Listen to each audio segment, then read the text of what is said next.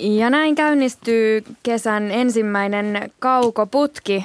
Tervetuloa ulkopoliittisen instituutin vanhempi tutkija Charlie Salonius Pasternak. Kiitos, hyvää huomenta. Ja Helsingin yliopiston maailmanpolitiikan professori Teivo Teivainen, tervetuloa. Hyvää kesähuomenta. Kiitos, kiitos. Ajantasan aluksi puitiin salaista, poliisien salaista Facebook-ryhmää, jossa on käyty rasistista keskustelua. Minkälaisia äh, niin kutsuttuja salaisia Facebook-ryhmiä teillä tutkijoilla on ja miten siellä revitellään noin niin kuin vapaa-ajalla ja sananvapauden nimissä? Näihinhän nettipoliisina tunnettu rikoskomisario Marko Foppa Fors viittasi. No tietääkseni Facebookissa ei ole mikään salaista, että Juuri jos näin. itse haluan osallistua johonkin salaiseen ryhmään, niin Facebook ei kyllä ole se alusta, jossa näin tapahtuisi. Ei, ehkä, ehkä, vi, ehkä vielä niin, niin sauna on se paikka, mutta katsotaan pari vuoden kuluttua, kun kaikilla on videotaltiointiin kykenevät piilolinssit päällä, niin mitä sielläkin sitten se käy. Aloitetaan äh, ajantasa kaukoputki jotensakin eksoottisella uutisaiheella. Nimittäin Uudessa-Seelannissa joukko opiskelijoita on noussut yhtä maan ministeriä vastaan. Eripuraa aiheuttaa ilmastonmuutos ja tarkemmin on kyse siitä, että Uudessa-Seelannissa mm, ryhmä opiskelijoita on käynnistänyt oikeusjutun ilmastonmuutosasioista vastaavaa ministeriä vastaan. Ja kärkihahmona tässä on oikeustieteen opiskelija 26-vuotias Sarah Thompson. Hän on siis tämän oikeusjutun pannut vireille. Ja syy on se, että Thompsonin mielestä Uudessa-Seelannissa on laiminlyöty ilmastonmuutosta torjuvat toimet – ja tämä opiskelija Thompson oli samalla asialla jo vuosi pari sitten, mutta silloinen pääministeri kuittasi koko touhun vitsiksi. Mutta yhä oikeusjuttu on vireillä ja Sarah Thompson tosissaan. Millainen avaus tämä teidän mielestänne on? No varmaan ainakin sellainen, että jos ollenkaan ne huolestuttavimmat skenaariot edes osittain toteutuu ilmastonmuutoksen vaikutuksista lähi vuosikymmeninä ja tämän vuosisadan loppuun mennessä, niin tämän tyyppisten aloitteiden tekijät saattaa olla historiankirjoissa jollain tavalla mukana, jos semmoisia enää koskaan päästään tekemään. Kyllä, mä rupesin itse, itse miettimään, että mitä se kertoo äh, vaan sen yhteiskunnan, äh, politiikan, teon, äh, niin, si, siitä, että mi, mit, mi, mitä on pitänyt tapahtua, jos on sellainen tunne, että nyt ei enää niin kuin politiikan kautta, puoluepolitiikan kautta voida vaikuttaa tällaisiin isoin kysymyksiin, vaan se pitää tehdä oikeusteitse. Ihan fine, mutta se kertoo kyllä jotain siitä, että miten ehkä politiikka, politiikan teko nähdään ja miten se on erilaista. Ja kuten Suomessa huomataan, niin ehkä joillakin vanhemmilla sukupolvilla on joskus vaikea hahmottaa tämä, että politiikkaa, yhteiskunnallisia asioita voidaan ajaa monella eri tavalla, ei vain puoluepolitiikan kautta.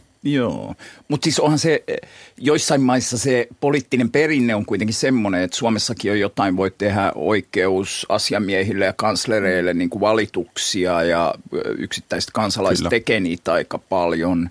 Ja kyllähän niin kuin tähänkin viereen Pasilan poliisiasemalle muistaakseni minuakin, minunkin nimeni on esiintynyt joskus jossain Venäjään liittyvissä papereissa, joita sinne kyyditetty, kun yksittäinen kansalainen haluaa avata jotain niin kuin, äh, tutkintaa äh, tota noin, niin, jostain tapahtumista, niin ähm, kyllä, kyllä tämä on ihan keskeinen osa länsimaista oikeusjärjestystä, että yksittäisillä kansalaisilla on mahdollisuus yrittää avata oikeuskäsittelyä käsittelyä silloin, kun katsoo, että on syyllistytty rikokseen ja kuinka Kyllä. pitkälle se sitten etenee se käsittely on toinen asia. Ja näin, näin, näin pitää olla ja toivottavasti pysyy.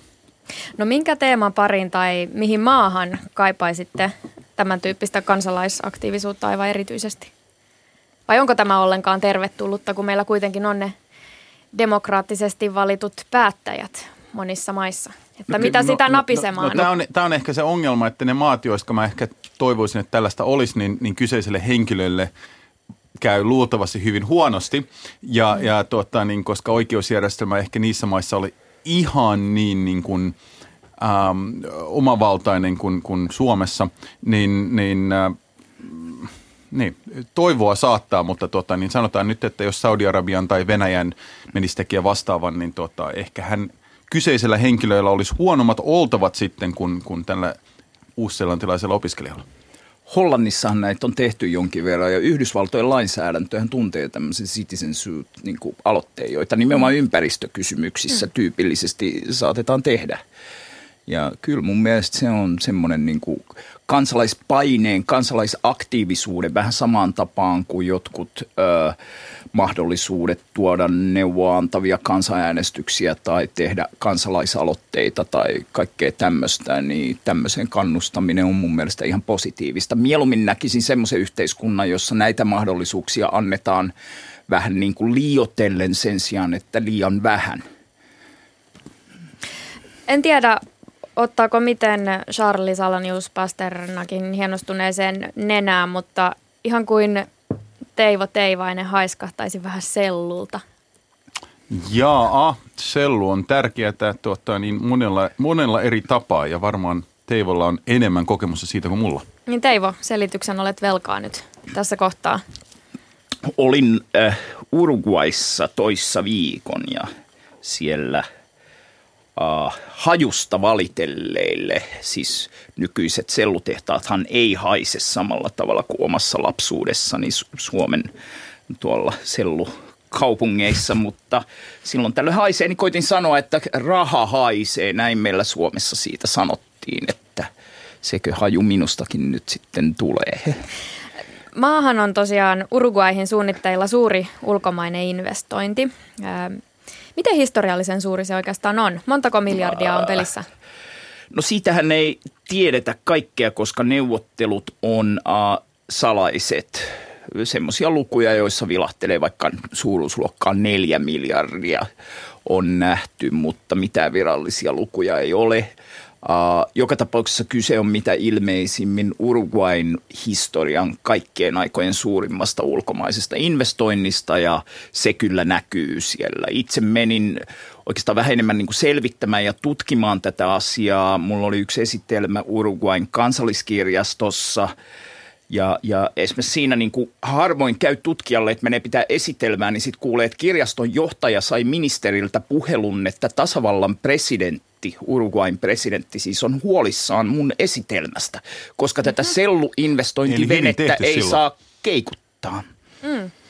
Ja paljastetaan nyt tässä kohtaa vielä se, että äh, tässä historiallisen suuressa ulkomaisessa investoinnissa on siis satavuotiaan Suomen sinivalkoisia värejä mukana, nimittäin UPM siis nimenomaan nyt suunnittelee toista sellutehdastaan Uruguaihin. Öm, alkuvuodesta tästä aiheesta kirjoitettiin Suomessa. Esimerkiksi tammikuussa Yle otsikoi Uruguay janoaa suomalaista selluinvestointia. UPM kiistää edes neuvottelevansa vielä itse tehtaasta ja toisessa jutussa helmikuulta otsikko kuului Uruguain presidentti tuli ison valtuuskunnan kerran Suomeen. Nyt kähtääkö UPMn sellutehdas eteenpäin? Ää, onko kaukoputken porukalla nyt tuoreimpia tietoja tilanteesta, missä oikein mennään? Tuleeko se sellutehdas sinne Uruguain sinne suunnilleen keskikohtaan Rio Negro-joen varteen vai ei? No sitä ei kukaan tiedä. Itse pidän aika vahvoina niin kuin edellytyksiä sille, että se tulee, koska hallitus, Uruguain hallitus esiintyy hyvin epätoivoisena. Se on hassu neuvottelustrategia. Ne tosiaan mm. sanoo, että se tulee, sen on pakko tulla ja totta kai se tulee. Ja UPM sanoo, että ei tässä nyt oikeastaan vielä ole niin kuin mihinkään päästy ja nyt mm. vähän ehkä aloitellaan neuvotteluja ja hallitus vaikuttaa hyvin epätoivoiselta ja siinä on siinä mielessä hyvin epätasa-arvoinen neuvotteluasema, että luulisi ainakin sen pohjalta, että UPM on aika hyvät mahdollisuudet sitten lypsää äh, riittävän hyvät ehdot – Uruguain hallitukselta esimerkiksi siinä, että mitä, rakentakaa ensin meille rautatiet ja satamat mm. ja antakaa verohelpotukset ja antakaa investointisuojat, jolla estetään, että koskaan tulevaisuudessa kukaan pääsee tekemään meitä meidän voittoja vähentäviä ympäristösäädöksiä tai muuta, niin kyllähän näillä ehdoilla muutenkin kannattavaa sellubisnestä kannattaa tehdä paikassa, jossa eukalyptus kasvaa todella nopeasti, niin sikäli pidän aika mahdollisena, että se syntyy. Niin median tietojen perusteella UPM tosiaan toivoo, että Uruguay hoitaisi ää, sinne tarvittavaa infrastruktuuria tällaista sellutehdasta silmällä pitäen. Ja, äm, onko tosiaan niin, että UPM kaavailee tätä sellutehdasta verovapaalle alueelle? Siis mikä, mikä se sellainen järjestely on? Se on sellainen järjestely, jolla UPMn omistajat saavat parempia voittoja kuin jos Uruguayn valtio pääsisi ottaa siivun niistä tuotoista. Totta kai niin kuin UPM itse on arvioinut, että joidenkin arvioiden mukaan 10 miljoonaa, joiden yhdenkin arvioiden mukaan 90 miljoonaa dollaria vuodessa ne maksaa veroja niin kuin erilaisista tähän vaikka nykyinenkin sellutehdas on verovapaalla alueella, niin, niin nämä sitten niin kuin tuotantoketjut, jo, jotka, jotka liittyy sellutehtaan toimintaan, niin että niistä maksetaan veroja. Että, että ei ne nyt aivan ilman veroja sieltä selviä, mutta tämä on osa sitä diiliä. Uruguayn hallitukselle yksi olennainen juttu on, että – jos tulee suomalainen selluinvestointi, maan bruttokansantuote kasvaa. Siis no, puhutaan kahdesta prosenttiyksiköstä, joka on todella paljon, joka meinaa muun muassa nykyisen hallituksen, vasemmistohallituksen uudelleenvalintahaaveille todella paljon, että se saataisiin käyntiin. Ja sitten tulee kysymys, että no se tiedetään, että selluinvestointi hyödyttää BKT, bruttokansantuotetta, mutta ketä sen kasvu hyödyttää, jos ne voitot kuitenkin valuu pois maasta? No hyödyttää se ainakin mm. sitä, sit kun Uruguay menee kansainvälisille lainamarkkinoille ja se näyttää, että meillä on nämä niin kuin makrotaloudelliset tunnusluvut, mukaan lukee bruttokansantuote, aika hyvässä jamassa, niin ne saa halvempaa lainaa ja siitä taas omia etuja. Et siinä on monimutkainen vyyhti, todella kiehtova. No työttömyysaste Uruguayssa, se on suunnilleen samaa luokkaa kuin Suomessa. Mitä Uruguain ammattiyhdistysliike on mieltä tästä UPMn sellutehdashankkeesta?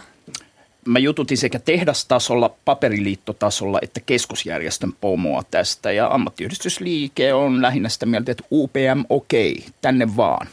Ja, ja, ja, Miksi näin? No siinä on sekä tämä työllistävä vaikutus, joka on ää, näiden tehtaiden rakennusvaiheessa isompi. Mm. Se kestää kuitenkin vuosia. Sen jälkeenhän sellutehdas toimii aika vähällä työvoimalla.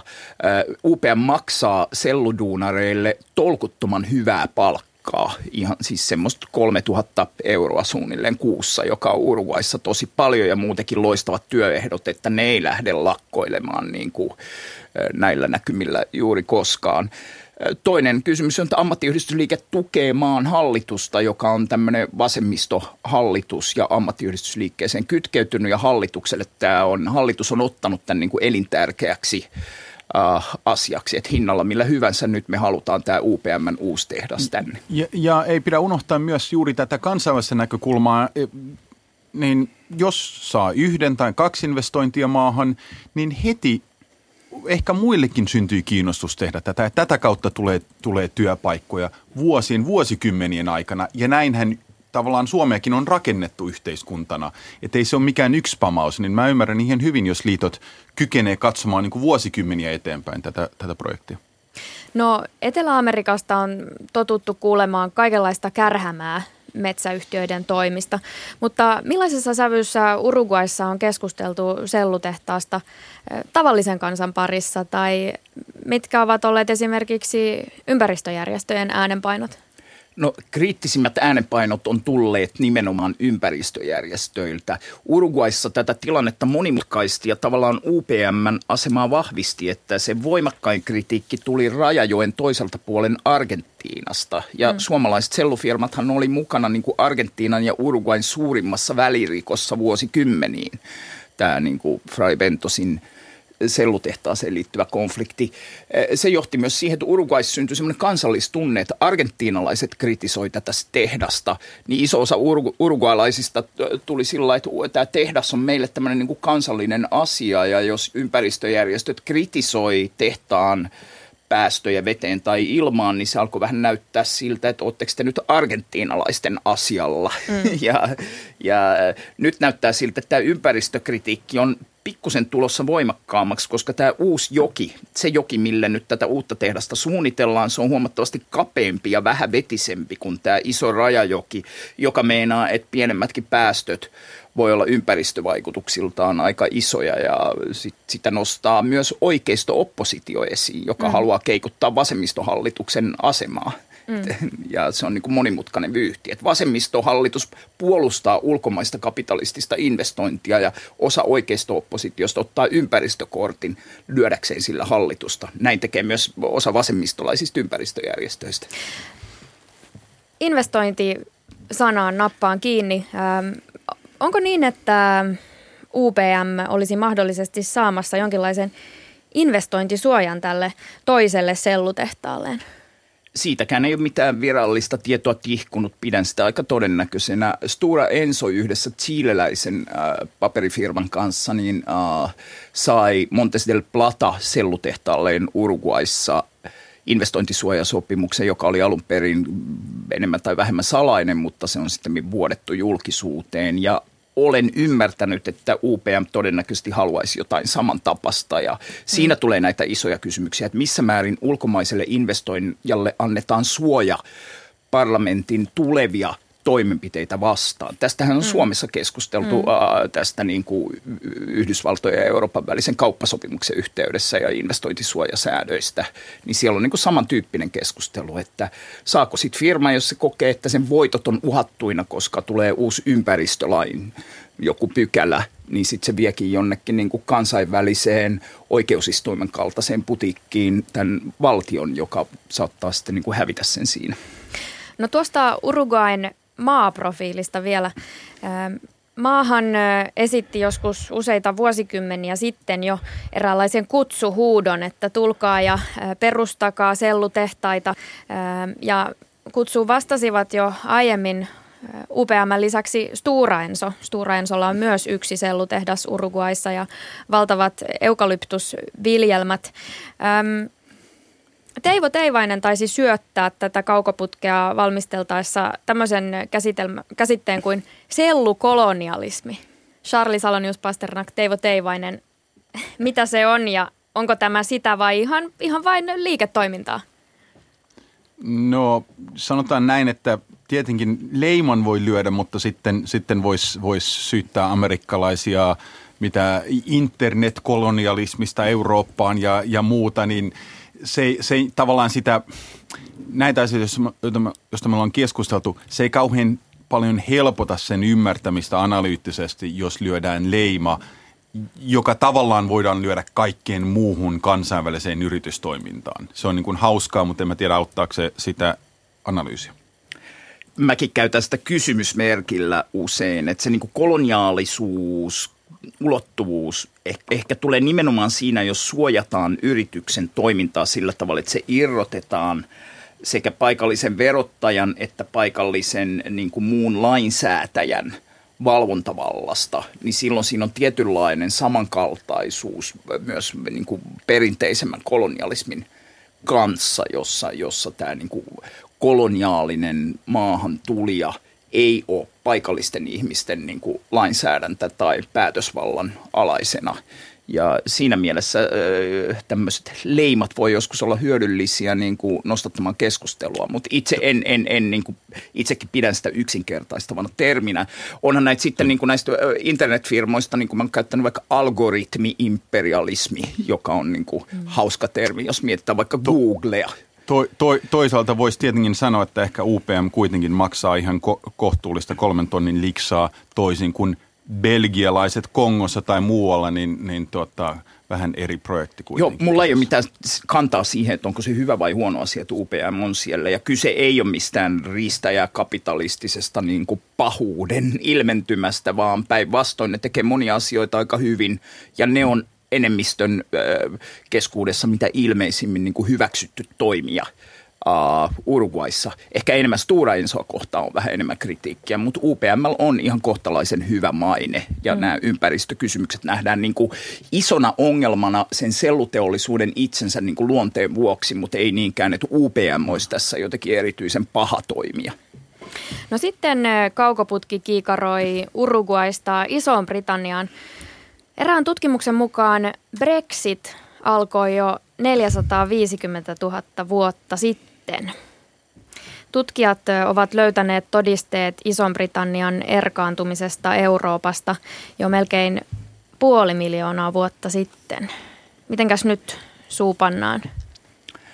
Niin, Brasiliahan irtaantui Afrikasta noin, oliko se 200 miljoonaa vuotta sitten, että nämä on aina ihan kiinnostavia tota noin, niin, tulokulmia lähihistoriaan. Uh, tässä tulee varmaan tämä kysymys, että missä määrin Britannia on Eurooppaa nyt niin kuin lähitulevaisuudessa ja mitä ilmeisimmin kahden vuoden päästä se on vähemmän Eurooppaa kuin nyt – onko se 20 tai 200 vuoden päästä vielä vähemmän, niin sitä, sitä en tiedä. En edes oikein tiedä, mihin, onko, onko se levenemässä se, muuten se tota noin, niin, välimatka siinä meritse Kaleista Doveriin vai mistä, mm. mistä, mistä se meneekään. Että. No tässä, tässä Knopissa oli tosiaan kyse siitä, että maayhteys Manner-Euroopan ja Ison-Britannian välillä alkoi hävitä silloin 450 000 vuotta sitten. Tutkimuksen mukaan massiiviset vesimassat vyöryivät jäätiköltä ehkäpä maajäristyksen takia ja katkaisivat tämän maayhteytensä eli omalaisensa Brexit-tuokin. Ja oikeastaan, oikeastaan haluaisin nyt keskustella teidän kanssanne näistä Ison-Britannian lähestyvistä vaaleista. Torstaina on siis luvassa parlamenttivaalit.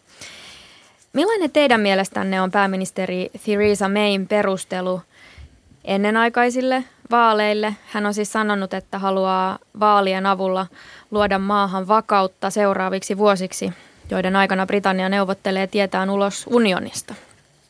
Charlie Salonius Joo, no ensinnäkin tähän niin kuin pääministerin oikeus tavallaan, niin, niin Suomessa, jos nyt yhtäkkiä pidetään vaalit, voisi oikeasti sanoa, että ne on ennenaikaiset, koska meillä on jo mm. seuraava vaalipäivä tiedossa ja niitä tavallaan aikaistettaisiin. Briteissähän ei ole ihan samaa käytäntöä.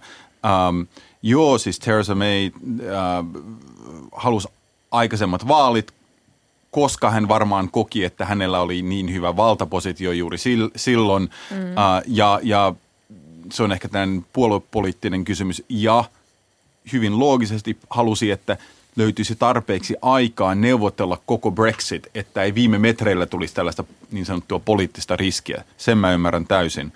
Ähm, kyllähän se on aika kertovaa, että tota, niin, äh, vaalit näyttää olevan tiukempia nyt, kun kun pääministeri May nämä alkuperäisiin kutsu.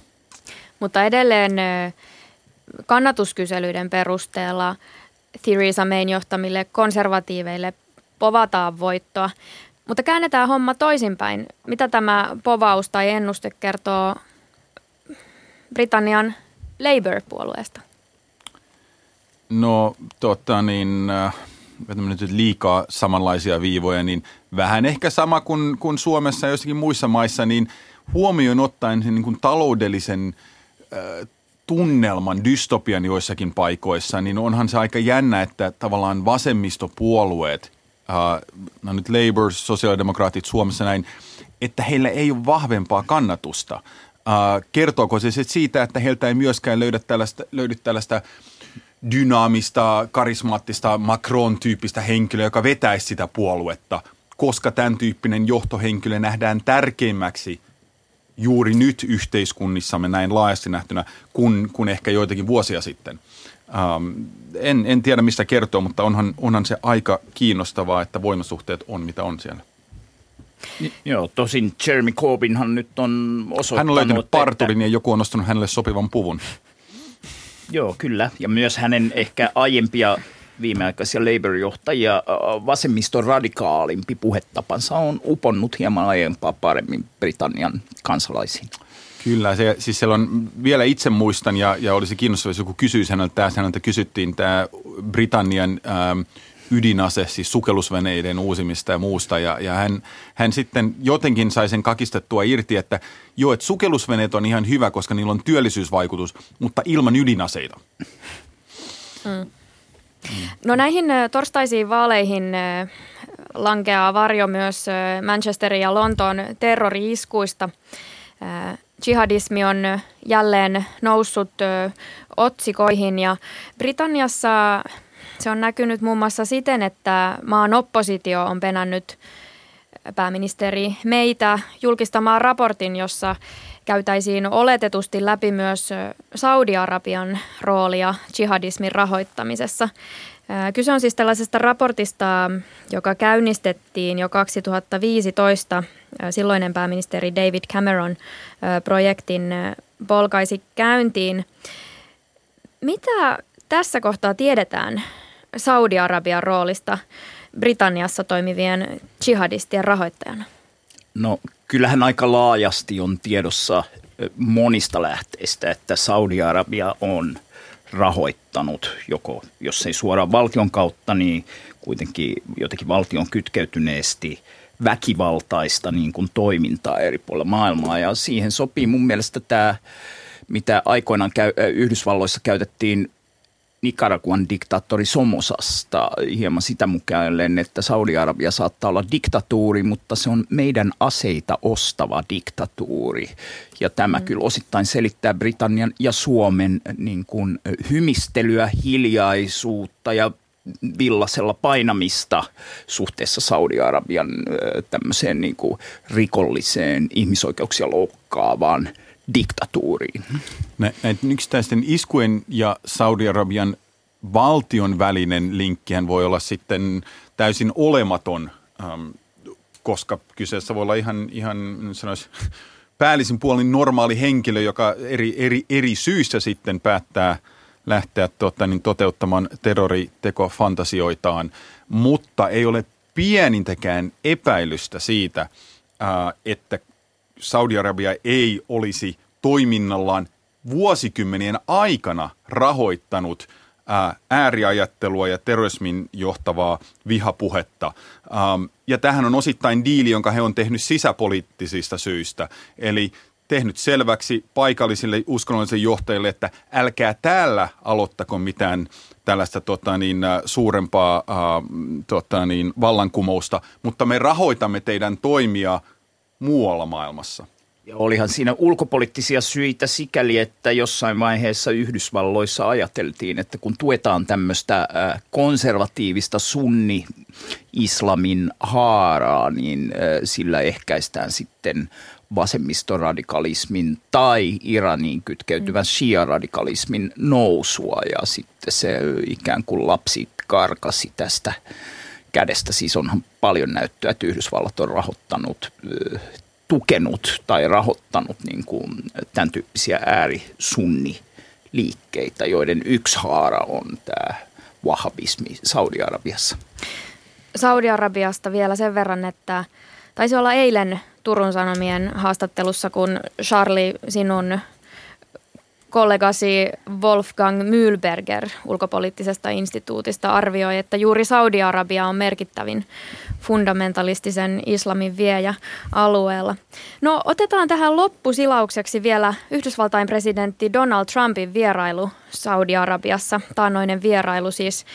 Millaista syöttiä siellä oli tarjolla Trumpille ja nielaisiko hän sen? No näköjään ei vain syötti, vaan varmaan koko onkivapa meni siinä samalla.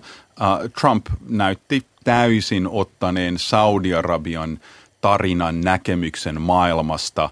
Uh, en usko, että hän nyt on lukenut tarpeeksi historiaa, että hän ymmärtäisi, että Iranilla on noin 3000 vuotta vanha sivilisaatio ja, ja sitten muualla siinä alueella niin ehkä vähän nuorempaa, niin kannattaisi ehkä kuunnella montaa eri näkemystä eikä vain omaksua yhden – valtion näkemys alueesta, jos oikeasti Trump välittää rauhasta.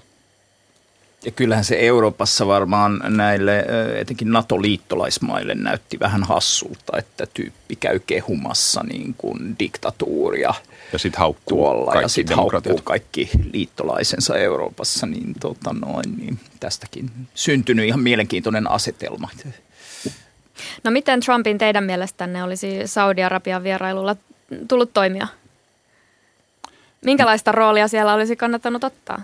No tässä on tietenkin kysymys siitä, että mitä sanotaan äh, suljettun ovien takaa ja, ja mm. julkisuudesta. Mm. Se, että julkisuudesta jäi juuri tämä kuva, että siellä on vain niin kuin, suuret diilit, jotka ei oikeastaan ole diilejä, vain toiveajatuksia, että mitä voitaisiin myydä Saudi-Arabian aseita ja muita, uh, niin, niin nehän dominoi, um, mitä olisi pitänyt sanoa, no hän, hän olisi ehkä voinut edes toimia niin kuin hän tässä twiittaili ja kritisoi Obamaa erinäisistä toimista ja mitä oli sanonut, niin, niin tota, kyllähän, kyllähän se näyttää aika selvältä siitä, että Trump pitää muiden tällaisen autoritaaristen johtomiesten kanssa hengailusta ja sitten heti kun pitää tehdä niin kuin oikeaa ää, monenkeskistä politiikkaa eurooppalaisten kanssa, niin, niin hän ei vain osaa. Kiitokset. Tai välitä.